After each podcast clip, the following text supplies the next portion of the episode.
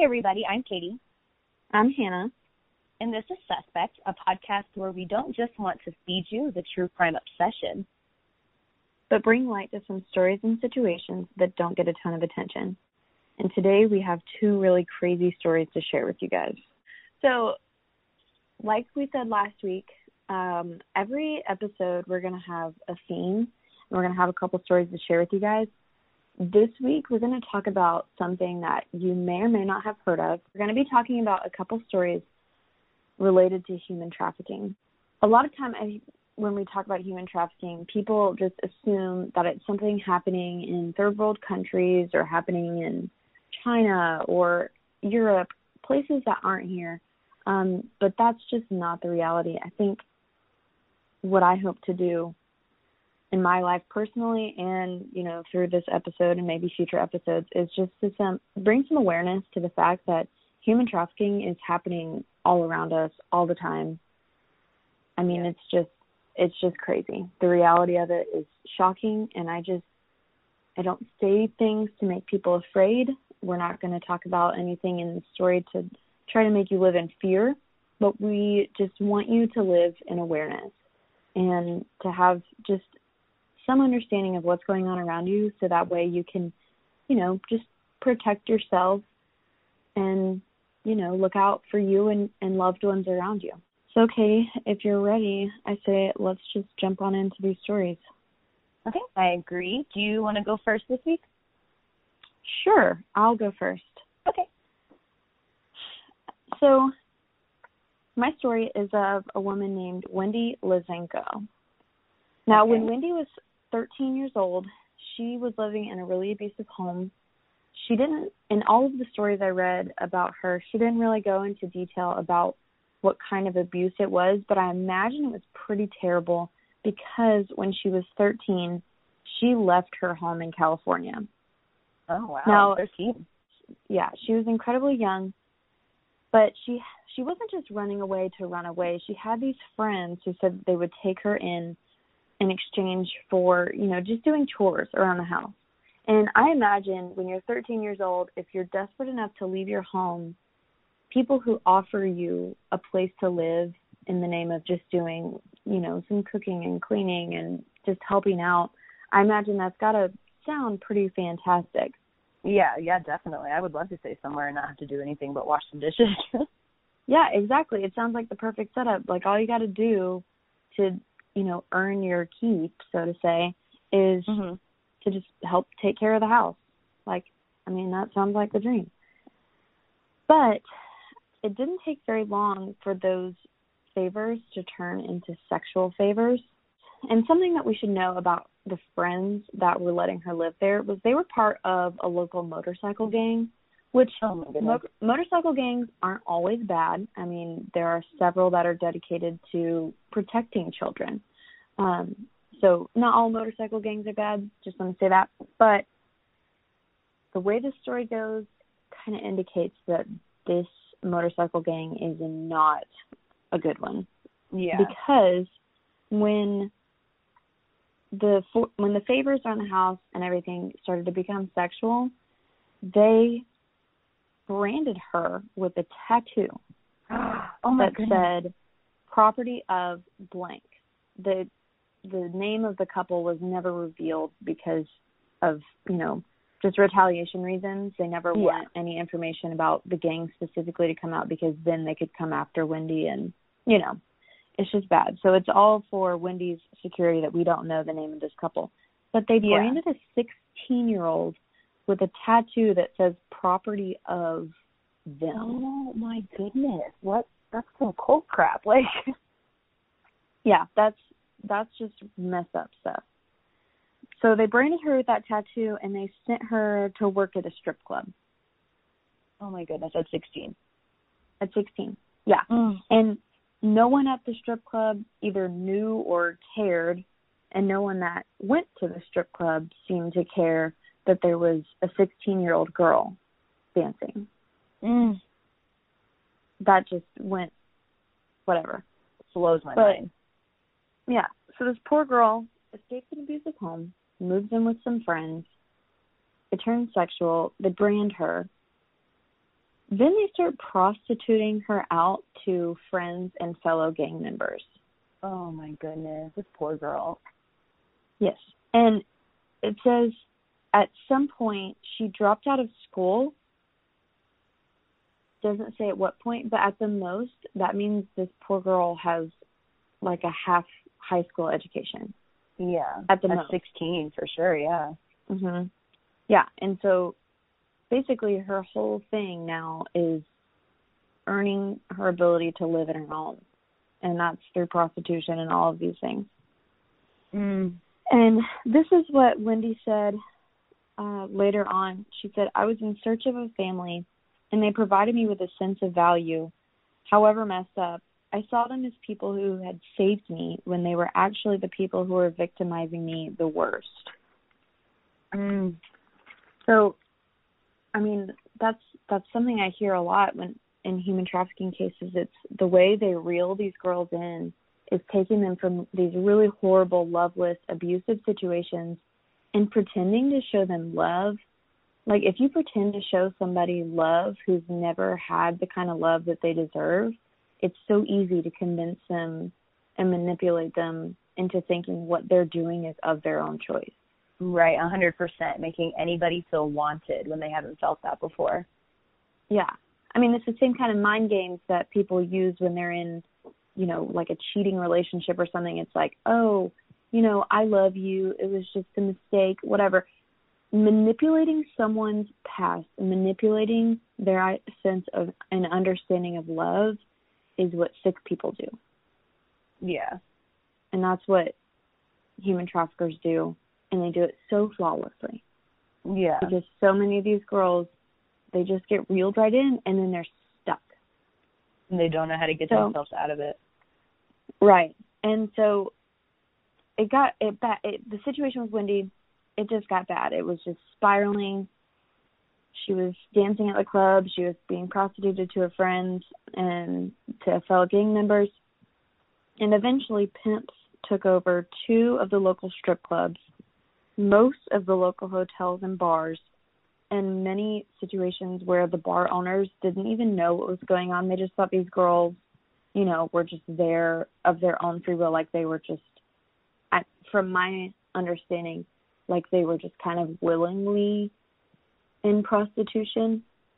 Um, but they might not have had any idea, but that was just what what I Right. got from this story. And what's really heartbreaking is Wendy said the local women's shelter was for mostly domestic abuse, and they didn't know how to deal with human trafficking.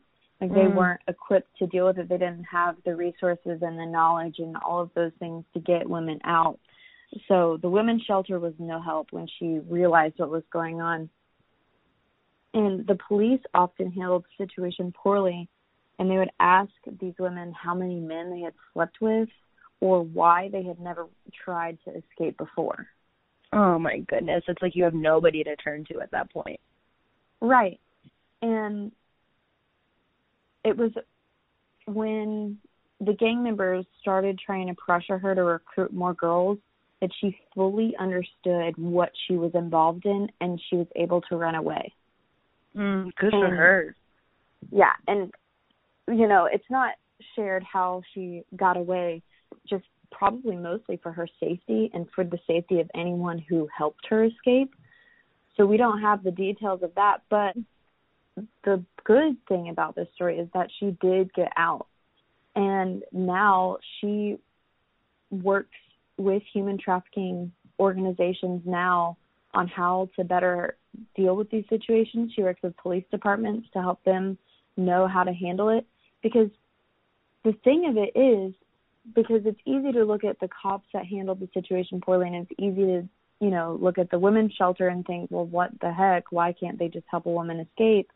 Human trafficking is this whole beast that we just don't understand fully. And i mean police are trained to deal with prostitution which is illegal and Mhm. so i mean it's so easy for them to think oh well this woman's just a prostitute she doesn't want to get in trouble she's lying and saying that she's being trafficked Right. I, I think mean- it's super easy, especially because back in the old days, like anytime a woman even said she was raped, like nobody believed her just because that was kind of the time period sort of thing, you know. Mhm. And thankfully, the more we progress as a country and a people, that has kind of died down a little bit. But the sad thing is, is that a lot of times they still believe that these women are lying most of the time. yeah it's just it's such a it's such a hard thing dealing with sexual crimes because i mean i'm not i'm not ever going to say like i'm not going to believe someone who is raped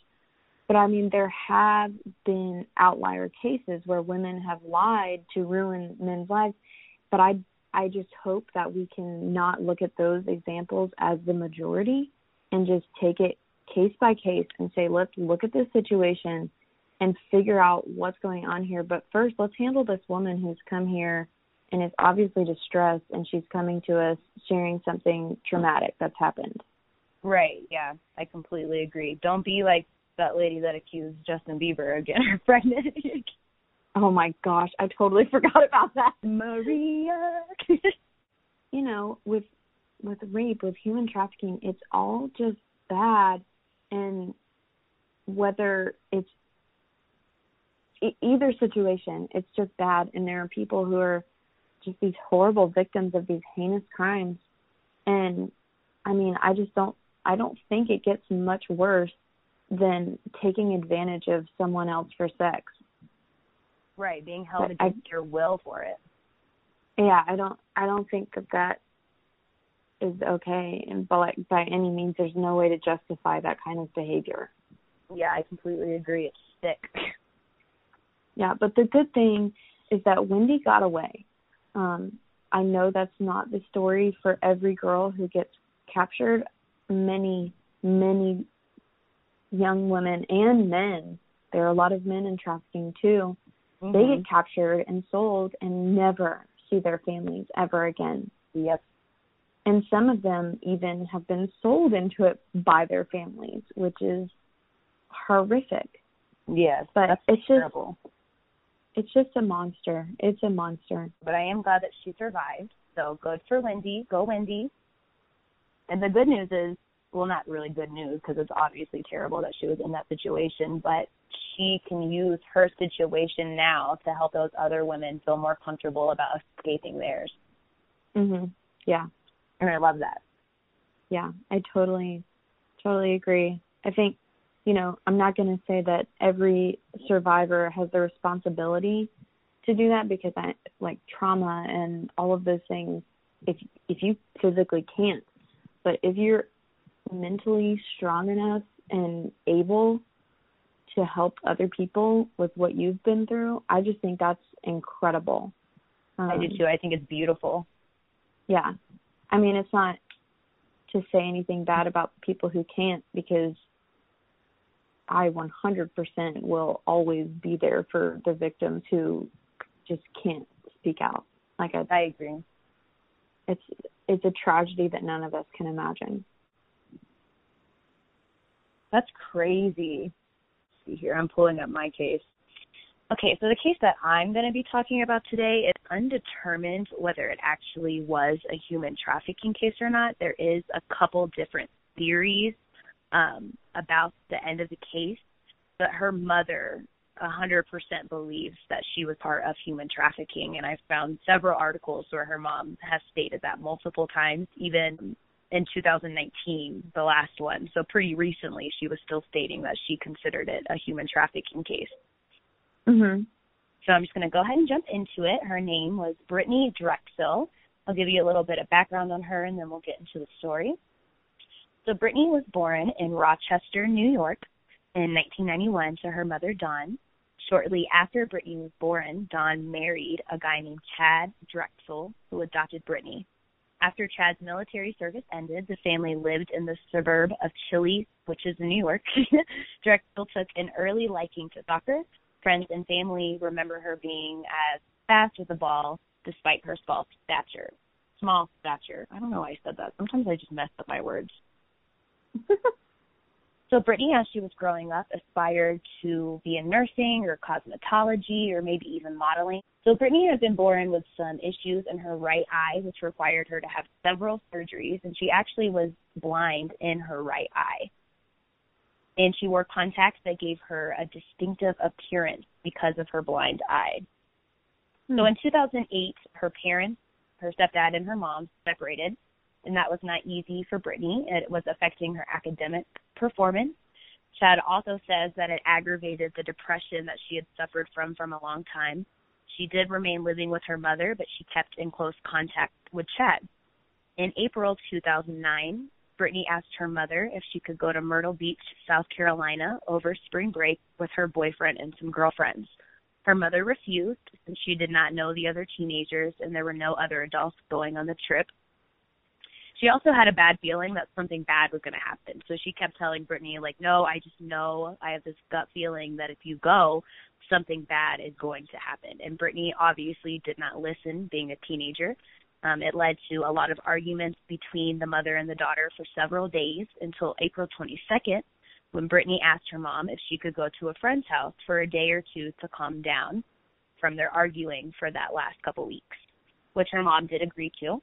So that day, Brittanee left for South Carolina with other students without telling her mother she was not actually going to a friend's house.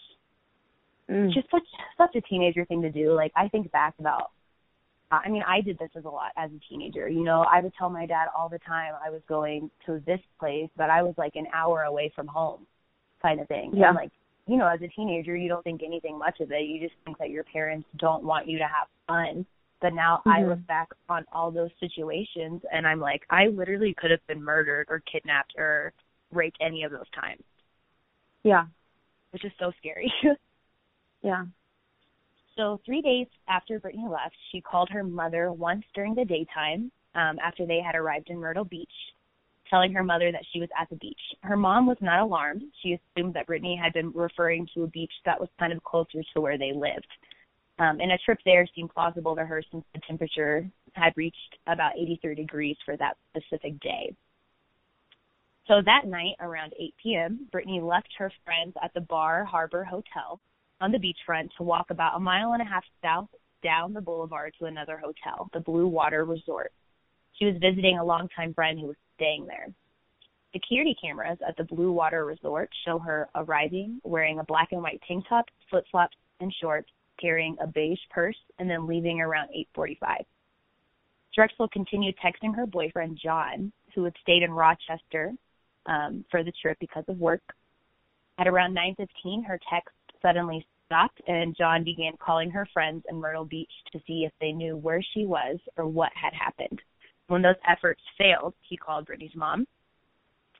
Dawn had not known that her daughter was in Myrtle Beach, obviously, until hearing this from her boyfriend. She called her estranged husband and then the Rochester police, hoping that they could establish communication with their counterparts in South Carolina.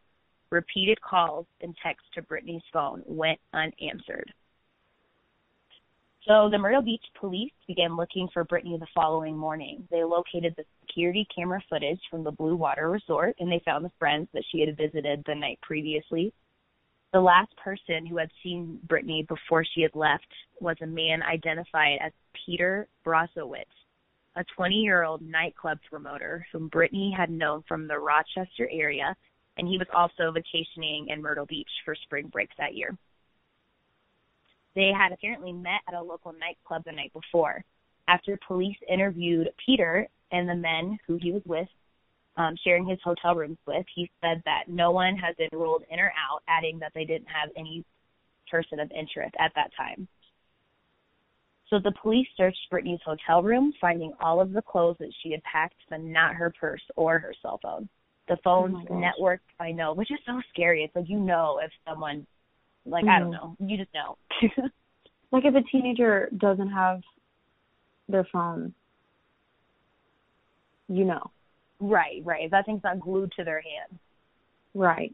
And even if it is, even if you don't find their phone, if they're not answering their phone or if the phone's not on, there's an issue because I don't know any teenager that even lets their phone die. Yeah. Oh no, no. I don't like to let my phone die. I know my phone hits 45% and I'm scrambling to the wall.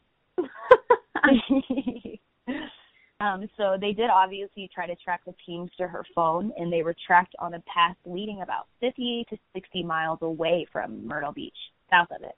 um, in an area oh, along U.S. Route 17 near the Georgetown Charleston County line. The pings had abruptly stopped on the morning of April 26th. Areas near there and around Myrtle Beach where a body might have been disposed of were searched for 11 days. In 2011, mm. police searched an apartment in Georgetown County, but that effort did not yield any information that helped identify a suspect. Dawn drove to Myrtle Beach the day after her daughter's appearance, and she actually eventually ended up relocating there permanently to be close to where Brittanee had last been seen, and she began to monitor the progress of the investigation. Um, in 2014, wow. a newspaper article on the case's fifth anniversary, she expressed her theory that Brittanee had defied her to go to Myrtle Beach because she had been promised something of interest, such as a modeling job. Dawn believes that her daughter was trafficked, but the Myrtle Beach police did not believe this was a, pos- a strong possibility, as little or no trafficking takes place in their jurisdiction. And I want to pause there because um, obviously, like, I'm not saying all the police are going to say that, but you know how when stuff looks bad, you try to say, "Oh no, like that doesn't happen here, like that never happens," kind of thing. Um, mm-hmm. I I read on Reddit a lot, and I look up these cases after I read like the actual articles on them. I go to Reddit and I look them up because I feel like people on Reddit are kind of like low key FBI investigators themselves. yeah. um, so I was reading on this case on Reddit, or there was multiple comments under the post where people from that area were like, "It's so crazy that they try to say that this isn't a thing that happens here because this is literally one of the biggest human trafficking rings, like is near Myrtle Beach, and like mm-hmm. everybody like was commenting underneath saying that people go missing all the time, like they're never found again, like it's just really like eerie and strange how they disappeared. Um, so I just wanted to say that because when I read that the police stated that that doesn't happen in their jurisdiction, you don't know that. yeah, I just want to say that you don't know that. I also like this is the part that scares me. And every time I start down this rabbit hole, not rabbit hole because it's very real.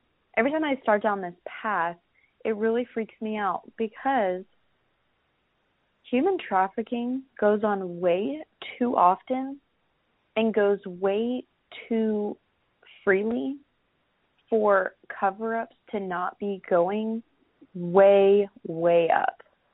A hundred percent, and that's something else they said in the Reddit thread. They were like, "These the police here cover up stuff all the time, like you wouldn't believe it." Yes, like um, there's a movie. It's called Priceless. It's um, oh my goodness, what's her name? For King and Country made it, um, and it's about this man who kind of unknowingly gets involved in human trafficking, and he's trying to figure out, oh my gosh, what do I do now? Because these two women, it's a long story how he got involved. Like he's he's pretty not completely innocent, but he did not know what he was getting into, which I think right. happens a lot with human trafficking. And then you're in, and then they threaten your life, and you're like, oh gosh. But, yeah, now you're like, now I have to do it, or I'm gonna die. Right, but basically, when he tried to figure it out when he tried to get out of it and like help these girls, the police were involved. like oh. all the oh. way up to the sheriff. He was yeah. involved with the trafficking and like it was a small town, so I feel like it's easier for it to happen in a small town that like all the police are involved in trafficking versus like a big city like JSO or I'm sure Denver is a massive police force and you know it's just it's crazy scary how covered up this all goes because it's the big bucks. There is big money in trafficking and money talks, unfortunately, uh, in this situation because I mean money can make a lot of people get quiet. So Oh yeah, real quick. And unfortunately like the people that you think that you should be able to trust with like this kind of situation, the people that you think that you would be able to run to as soon as you notice that, the police, like doctors, like whoever, you know, those are some mm-hmm. of the mm-hmm. people that are involved in it the most, like you said, and that's so scary. Yeah. I mean, people are intentionally placed in positions of power for that reason sometimes. Right, exactly. Yep. Like doctors and police leaders and sheriffs sometimes even are elected um because their campaigns or medical school or all those things were paid for by trafficking rings to make sure that those people are in the positions they're in. It's just it's scary. It's yes, scary, very it's, sick. It's if you want to dig into all of the nitty gritty, maybe we can do that another episode. But like there is just so much crap that goes down. It's kind of scary. Yeah, I agree. And we'll also post some stuff on our um, Instagram page, guys, about human trafficking, maybe some statistics for you guys to read up on as well. Yeah. So I'll go ahead and continue. So in June 2016, the FBI, who had also been involved in the case, announced a news conference that they believed that Drexel had been killed shortly after her disappearance. She had been abducted from Myrtle Beach to somewhere in the vicinity of Georgetown to near where the cell phone pings had ended and killed there. The Bureau put up a $25,000 reward for information leading to the leading to the resolution of the case. Let's see. So two months later, the Post and Courier reported on the allegations in more detail based on a transcript of a bond hearing for Timothy Deshawn Taylor, who was an inmate then serving time in state prison on an unrelated charge. So FBI agent um, Garrick Munoz testified that earlier that year, another South Carolina inmate, Taquan Brown, who had begun who had begun serving a 25-year sentence for manslaughter, told them that in 2009, shortly after Drexel disappeared, he had gone to visit visit a stash house to give money to Sean Taylor, Timothy's father. As he walked through the house, Brown had told the FBI agent he saw Timothy Taylor sexually abusing Drexel with others present. He continued to the backyard where he found Sean Taylor and made his payment. As they talked, she ran from the house but was soon recaptured. Brown said he saw Timothy Taylor pistol whip her and take her back inside the house where he heard two gunshots and he assumed those were the sounds of Drexel being killed. Brown claims to have seen a body wrapped by being removed from the house, which then was dumped in many in one of the many alligator ponds in that surrounding area. Oh my. Uh, uh, right. So I that's crazy. That's the one that I see the most is the alligator pond though that she was dumped in an alligator pond. Um Brown nauseating. Right. Brown's statement to the investigators was partially corroborated by information received from another informant unidentified but described as incarcerated at the Georgetown County Jail at the time he talked to authorities. According to the second inmate, Timothy Taylor had picked up Drexel in Myrtle Beach and took her to his friend's house and tried to sell her to them for trafficking purposes. But when the case drew heavy media attention, Taylor instead decided to kill her to avoid arrest. Mm. Crazy let's see here. I have more information, but I don't want to read all this. I just want to see one second.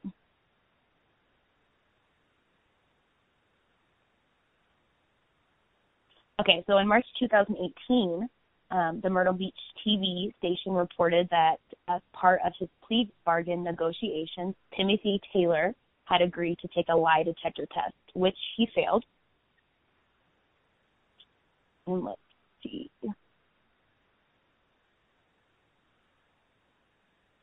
When Taylor was connected to the lie detector test and asked whether he had seen Drexel after her disappearance or knew or if he knew who was involved, the examiner determined he was not being truthful. Under the plea agreement, he was he would face at least 10 years in prison for his role in the 2011 robbery. Let's see. So I'm just trying to, cause I had, I had remembered the case obviously because I studied it, but I was trying to see if they actually. I don't think they ever actually physically charged anyone with the murder, um, which is part of the reason because nobody nobody can be charged, obviously. Um, so I don't think he was ever actually officially charged. Yeah, from what I've heard about this case, because I've heard a little bit about it um, from like other podcasts. From what I've heard, no one's ever been charged just because no body cases are almost impossible to actually convict with. Yeah, and that that's so scary. I had also read something. I can't find the article now, but a couple of days ago when I was researching it, I had read an article where her mom has hired like private investigators to go look for her and they haven't come up with anything at all. Like there's just nothing. It's like this girl just disappeared and was literally never seen again except for the one inmate that says that he saw her. Um and I actually believe his story because like the police said they corroborated that house like they were able to see exactly like everything that he described to them about the house when they drove out there it was exactly correct like with the ponds and everything around the house Mm. So that I mean that's terrifying that they were trying to, you know, get her into the human trafficking ring and then as soon as they realized that it was being on the news, they kind of decided that it would just be easier for them to get rid of her rather than try and continue forward with that. Yeah, I mean when your when your life means nothing to someone, your life means nothing to someone. Like right. if if someone's willing to use and sell you for sex, killing you is just easy. Yeah, I completely agree. It's terrible. Um, so, Brittanee, if you're still out there, we hope that you are okay. Yeah, I mean it's totally, totally wild, and I wish I could find more in-depth details on it. And the one thing that I did forget to mention that I wrote down on my notepad was, um, obviously they weren't looking at Peter, the nightclub promoter, as a person of interest, but the weird thing that he did was the night that she went missing, he got him and all of his friends up at 1 a.m. and they drove home. Like it was so random. They all got up at 1 o'clock in the morning and drove back to Rochester. And when they asked, like the police asked him, like, why did you do that? Like literally the night she went missing, he just said because it was a long trip back. Hey, it's Kaley Cuoco for Priceline. Ready to go to your happy place for a happy price? Well, why didn't you say so? Just download the Priceline app right now and save up to 60% on hotels. So whether it's Cousin Kevin's Kazoo concert in Kansas City, go Kevin, or Becky's Bachelorette Bash in Bermuda, you never have to miss a trip ever again. So download the Priceline app today. Your savings are waiting. Go to your happy place for a happy price. Go to your happy price, Priceline. Oh. Yeah, which is, I don't know, it's just weird. Yeah, it's totally weird. Like I, I don't know if he had anything to do with it. From my personal opinion, I think if he did have anything to do with it, it was kind of one of those things where he introduced her to someone who was involved in human trafficking. Like not that he physically got his hands dirty, but I also don't know. yeah, I mean, because one that looks really sketchy, but also have you ever known a high school boy? They don't exactly do things or no, I'm sorry, he was college. Either way, high school and college age boys, they do some weird stuff just to do it. yeah, just because they're weird and they're at that age where they don't, I don't know, they don't know how to do anything right. Yeah, and honestly, not even boys because I did so many random stupid things with my friends in high school and college. Like, we'd be sitting around doing homework, and people would be like, hey, you want to just drive down to Dallas? And there were a couple times that we all just drove down to Dallas in the middle of the night just to do it because we didn't want to do homework. I know, which is so crazy. That's what I'm saying. What I was saying earlier is like you don't even think about like I mean you do now, but like when you're a teenager and like you're in college or like, you know, you get that first little bit of freedom where your parents like aren't constantly on your back. Like you genuinely don't think about all the things that could happen, like all of the reckless stuff we did, like staying out late, like going places that we knew probably weren't very safe, but we were going anyway because they were cool, like Schoolhouse Four, you know, in Jacksonville. Like Mhm. anybody could have been in there, like just a psycho, knowing that people come there and taking our heads off, you know. So it's like, it's just scary to think about every little Yeah. situation where something could have happened. I mean, you hear all the time adults saying, "Oh, teenagers think they're invincible," blah blah blah blah blah. I think it's not just teenagers. I think all adults, everyone assumes that like whatever happens to other people, oh, it won't happen to me. And I don't know if that's a conscious thought, but we just assume that those things are so far outside of the norm that we just assume like, oh, we'll be fine, whatever. Right. Nothing will happen to me. On one of the podcasts I listen to called My Favorite Murder, um, if you guys haven't listened to that, they're really great. You should definitely check them out. They have pretty long episodes, which I love. um, but they do this thing on their podcast where they have their listeners send in murders that have happened close to where they live. Um, and so they'll do like mini episodes where they just read all of those like emails and letters that people send in, like telling them about the murder that happened in their hometown. And it's so crazy because almost every single email ends with, I never thought in a million years that this would happen. Like, you know, to someone either they know or to like their next door neighbor or to someone that they just knew. And it's like, yeah, it can happen to anybody at any time and you have to be on guard for it. Mhm. Yeah. Like there's no preference on who gets trafficked or murdered or anything like that. A lot of people just they're sick because they're sick. Right. Yeah, they don't And- really have a preference on anything besides the fact they want you in their car. Right. It's just crazy. It is crazy. Side note, um, I'm at work right now and I forgot to wear deodorant today, so I keep rubbing lotion under my arms, hoping that the stench Oh bad. But it's not working. Like it's terrible. These babies are gonna get up and be like, "What?" Oh my gosh. One Uh, time at so- church, one time at church I forgot deodorant and I just kept running by the hand sanitizer dispenser and using that. yeah, I've done Probably- that so many times. Probably not the healthiest thing in the world, but yeah, I've done it. It's crazy, and I'm not one of those girls that like doesn't stink. You know, like there's some girls that can go without deodorant and they're fine, but I start stinking like as soon like as soon as it wears off. So crazy. Yeah. Well, that was those were some good cases today. Yeah, it was. It it's always not like I enjoy it because it's a horrible topic, but just anytime I can get information out there and make someone more aware of the dangers that surround them and the dangers that are just way high up and being covered up, like I'm all about exposing the lies. Yeah, I know that you've been wanting to talk about the human trafficking aspects of crime for a while now. yeah it's something that's really close to my heart like my dream is to one day be able to start some sort of awareness organization um for human trafficking like working with high schools and things so it's definitely something i'm extremely passionate about Well, good. I hope that we can bring more light to a lot of those cases throughout this podcast. Um, I have an idea for our next theme. oh okay what's your idea Okay, so this is partly because I have a case that happened here in Colorado that I really, really want to talk about. So, what do you think if we find cases that happened not necessarily in your hometown, so not the city, but like just in your state? um yeah i'm i'm so down i mean jacksonville i'm pretty sure at one point was like the murder capital of the us so Yeah, I'm pretty sure anything crazy that has happened has happened in Florida. Like literally.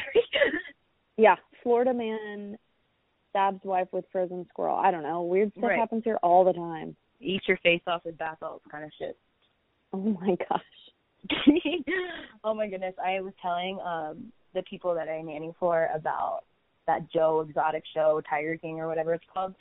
And um it was so funny because I told them I was like telling them that there's three different zoos, you know?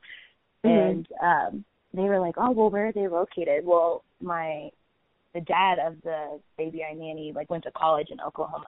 And no uh way. yes he did. He played rugby for them. I went to school in Oklahoma City too. That's why I freaked out. Right, right. Sorry. Sorry for all our listeners that didn't know that. That's why I brought that up. um but he literally he was telling me that um like he knows obviously about who, who Joe Exotic is because he went to school out there. But he asked where the other two people were and I was like, In Florida, of course and they both started laughing. I was like, It just makes sense that like they're in Florida, you know, like that's just so fitting. yes. Oh my gosh, especially Carol. Oh gosh. oh, she definitely killed her husband by the way, and we're gonna do an episode on that. I'm just kidding. Oh my gosh. No, for real. I really think she fed her husband to the alligators. Or not alligators. This is not an alligator farm. It's she has sorry. Florida on my brain. Yeah, yeah, I'm just kidding. Oh No, my gosh, I didn't even need to do that. Oh my gosh. R.I.P. Brit. That's crazy, bro. I, I said R.I.P. Brittanee. Oh gosh. That's so hilarious. Every time I see Carol wearing that flower headband, I literally just want to smack it off her forehead. I'm like, girl, you are like 57. Stop. You are not a Forever 21 model. The Jacksonville Jaguars Instagram today, they posted a picture of Jackson DeVille, who's the Jaguars mascot for those of you who don't know. And it, it says, Hey there, cats and kittens. oh my goodness. So it was funny. hilarious.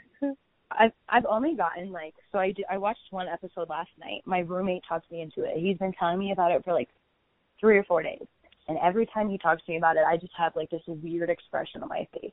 So last night I came home and he was like, "Just just watch the first episode, okay? Just watch the first one." And I was like, "Okay." And I watch it, and I'm not even kidding you. My mouth was open the entire time I was watching the show, and then I would like wanted to stop watching after the first episode, but the second episode like just automatically started playing.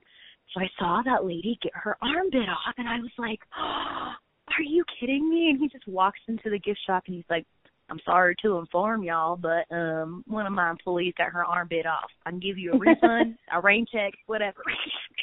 Oh my gosh. Yeah, I mean when I first heard about it, I was just like, "Oh my gosh, I really don't care to watch because I went to school in Oklahoma City actually one of my friends grew up right next door to Joe Exotic's um place and there was a few times that she would get a call saying, "Hey, don't go outside right now. We've got a tiger out of the cage and we got to lock him back up before you guys can come outside safely." and it's just like, "What the heck?" So I was like, "There's no way I want to watch a documentary about this guy. He's crazy." Midwest City is kind of known for being a little sketch and I was like, Right. There's just no way I want to watch something about that dumb town. But I mean, there's a lot of good things in Midwest City too, okay, I, I need to take that back. But it was just like no, I had no interest. But then yesterday we literally watched the entire show without getting up. oh my goodness. Did your parents watch it with you? Um, Dad's watching it now. Mom, mom, mom is weird about true crime. She doesn't like to think about it. She knows it's bad. She's scared of everything. So like, she doesn't pretend it's not real. She just it makes her squeamish, and I think she assumes that something like gruesome is going down with this pot um TV show, so she doesn't want to watch. Yeah, I can actually hear your dad's laugh in my head as he's watching the show. Oh my gosh, the way he laughs way too hard at things that aren't really that funny. yes, and it sounds like he's wheezing. Yes. He's like, it's gotten worse as he's getting older. It's it's like this. yeah, it's almost like a cat. For a long like no hiss. oh my gosh. That's hilarious. If you guys have not checked out Tiger King yet, um, just watch the first episode. Yeah, on Netflix. Just literally watch the first episode, and I promise you, it's like the craziest thing that you could ever imagine. But you can't stop watching it because just when you think it's not going to get worse, it gets worse. Like literally. Yeah, I saw this thing on Instagram and it was like um if if time travelers had visited us 10 years ago and told us that there would be a worldwide pandemic, everyone would hoard toilet paper and our savior would be an a middle-aged homosexual tiger collector. None of us would have believed him and I thought that was fantastic. That's hilarious. My the people that I nanny for didn't actually know, or they knew that he was in jail, but they didn't know what for. Like they thought that like I don't know, like probably one of his tigers had gotten out or something, you know. And Yeah. um he I told them why he was in jail today. I was like, No, he put a hit out on Carol. And they were like, No, he didn't and I was like, Yes, he did and they literally died, bro. They were like, What the heck? Oh my gosh, man, yeah, the show is just wild. It's wild. so wild. You guys will definitely have to check that out. Yeah, for sure. Well, Ten out of ten recommend. Right. uh, No, 12 out of 10 recommend. Do you have anything to leave us with today, Hannah? Yeah, I think I just want to like name a couple organizations. If you are having concern, if you have concerns, if you have any suspicion at all about trafficking going on around you, I'm going to give you guys a couple phone numbers. So if you or a loved one are dealing with this, you can call the National Human Trafficking Hotline. It's one eight eight eight three seven three seven eight eight eight, or you can text Be Free, B E F R E E, to two three three seven three three. Um, or you can go on Polaris and you can chat online with somebody, and they'll they'll help you figure out next steps. Great, but, thank you for that information. You guys, please, if any of you are listening to this and you or anybody you know is dealing with that, please don't be afraid to use these resources and be free. Yeah, and suspicions, whether it's real or not, it's better to be safe than sorry always. A hundred percent. Well, I'm really glad that we did that. That was a great idea. I feel like I just learned a bunch. yeah, I feel like I did too. Well, you guys, thank you so much for listening to the second episode of our Suspect podcast. That was our human trafficking episode. And our next episode, once again, will be murders in our state that we currently reside in. And if you guys have any cases, once again, that you want to submit, please check out our Instagram at Suspect Podcast. Send us a quick message, and we'll be sure to eventually get your case that you submitted onto one of the episodes. Yeah. Well, I guess that's it for the day, huh? Yeah. Well, talk to you later. All right. Well, I hate also, myself. That was so lame. no, that was funny. Also, if you guys didn't know or didn't pick up on the fact, Hannah and I are actually in two separate states across the country from each other recording this podcast. Um, so it's more of a phone call for us, but it's we make it into a podcast. yeah. Well, thank you guys so much for listening, and we hope to see, not see, or we hope that you guys catch us on our next episode. If you like this, go ahead and share it with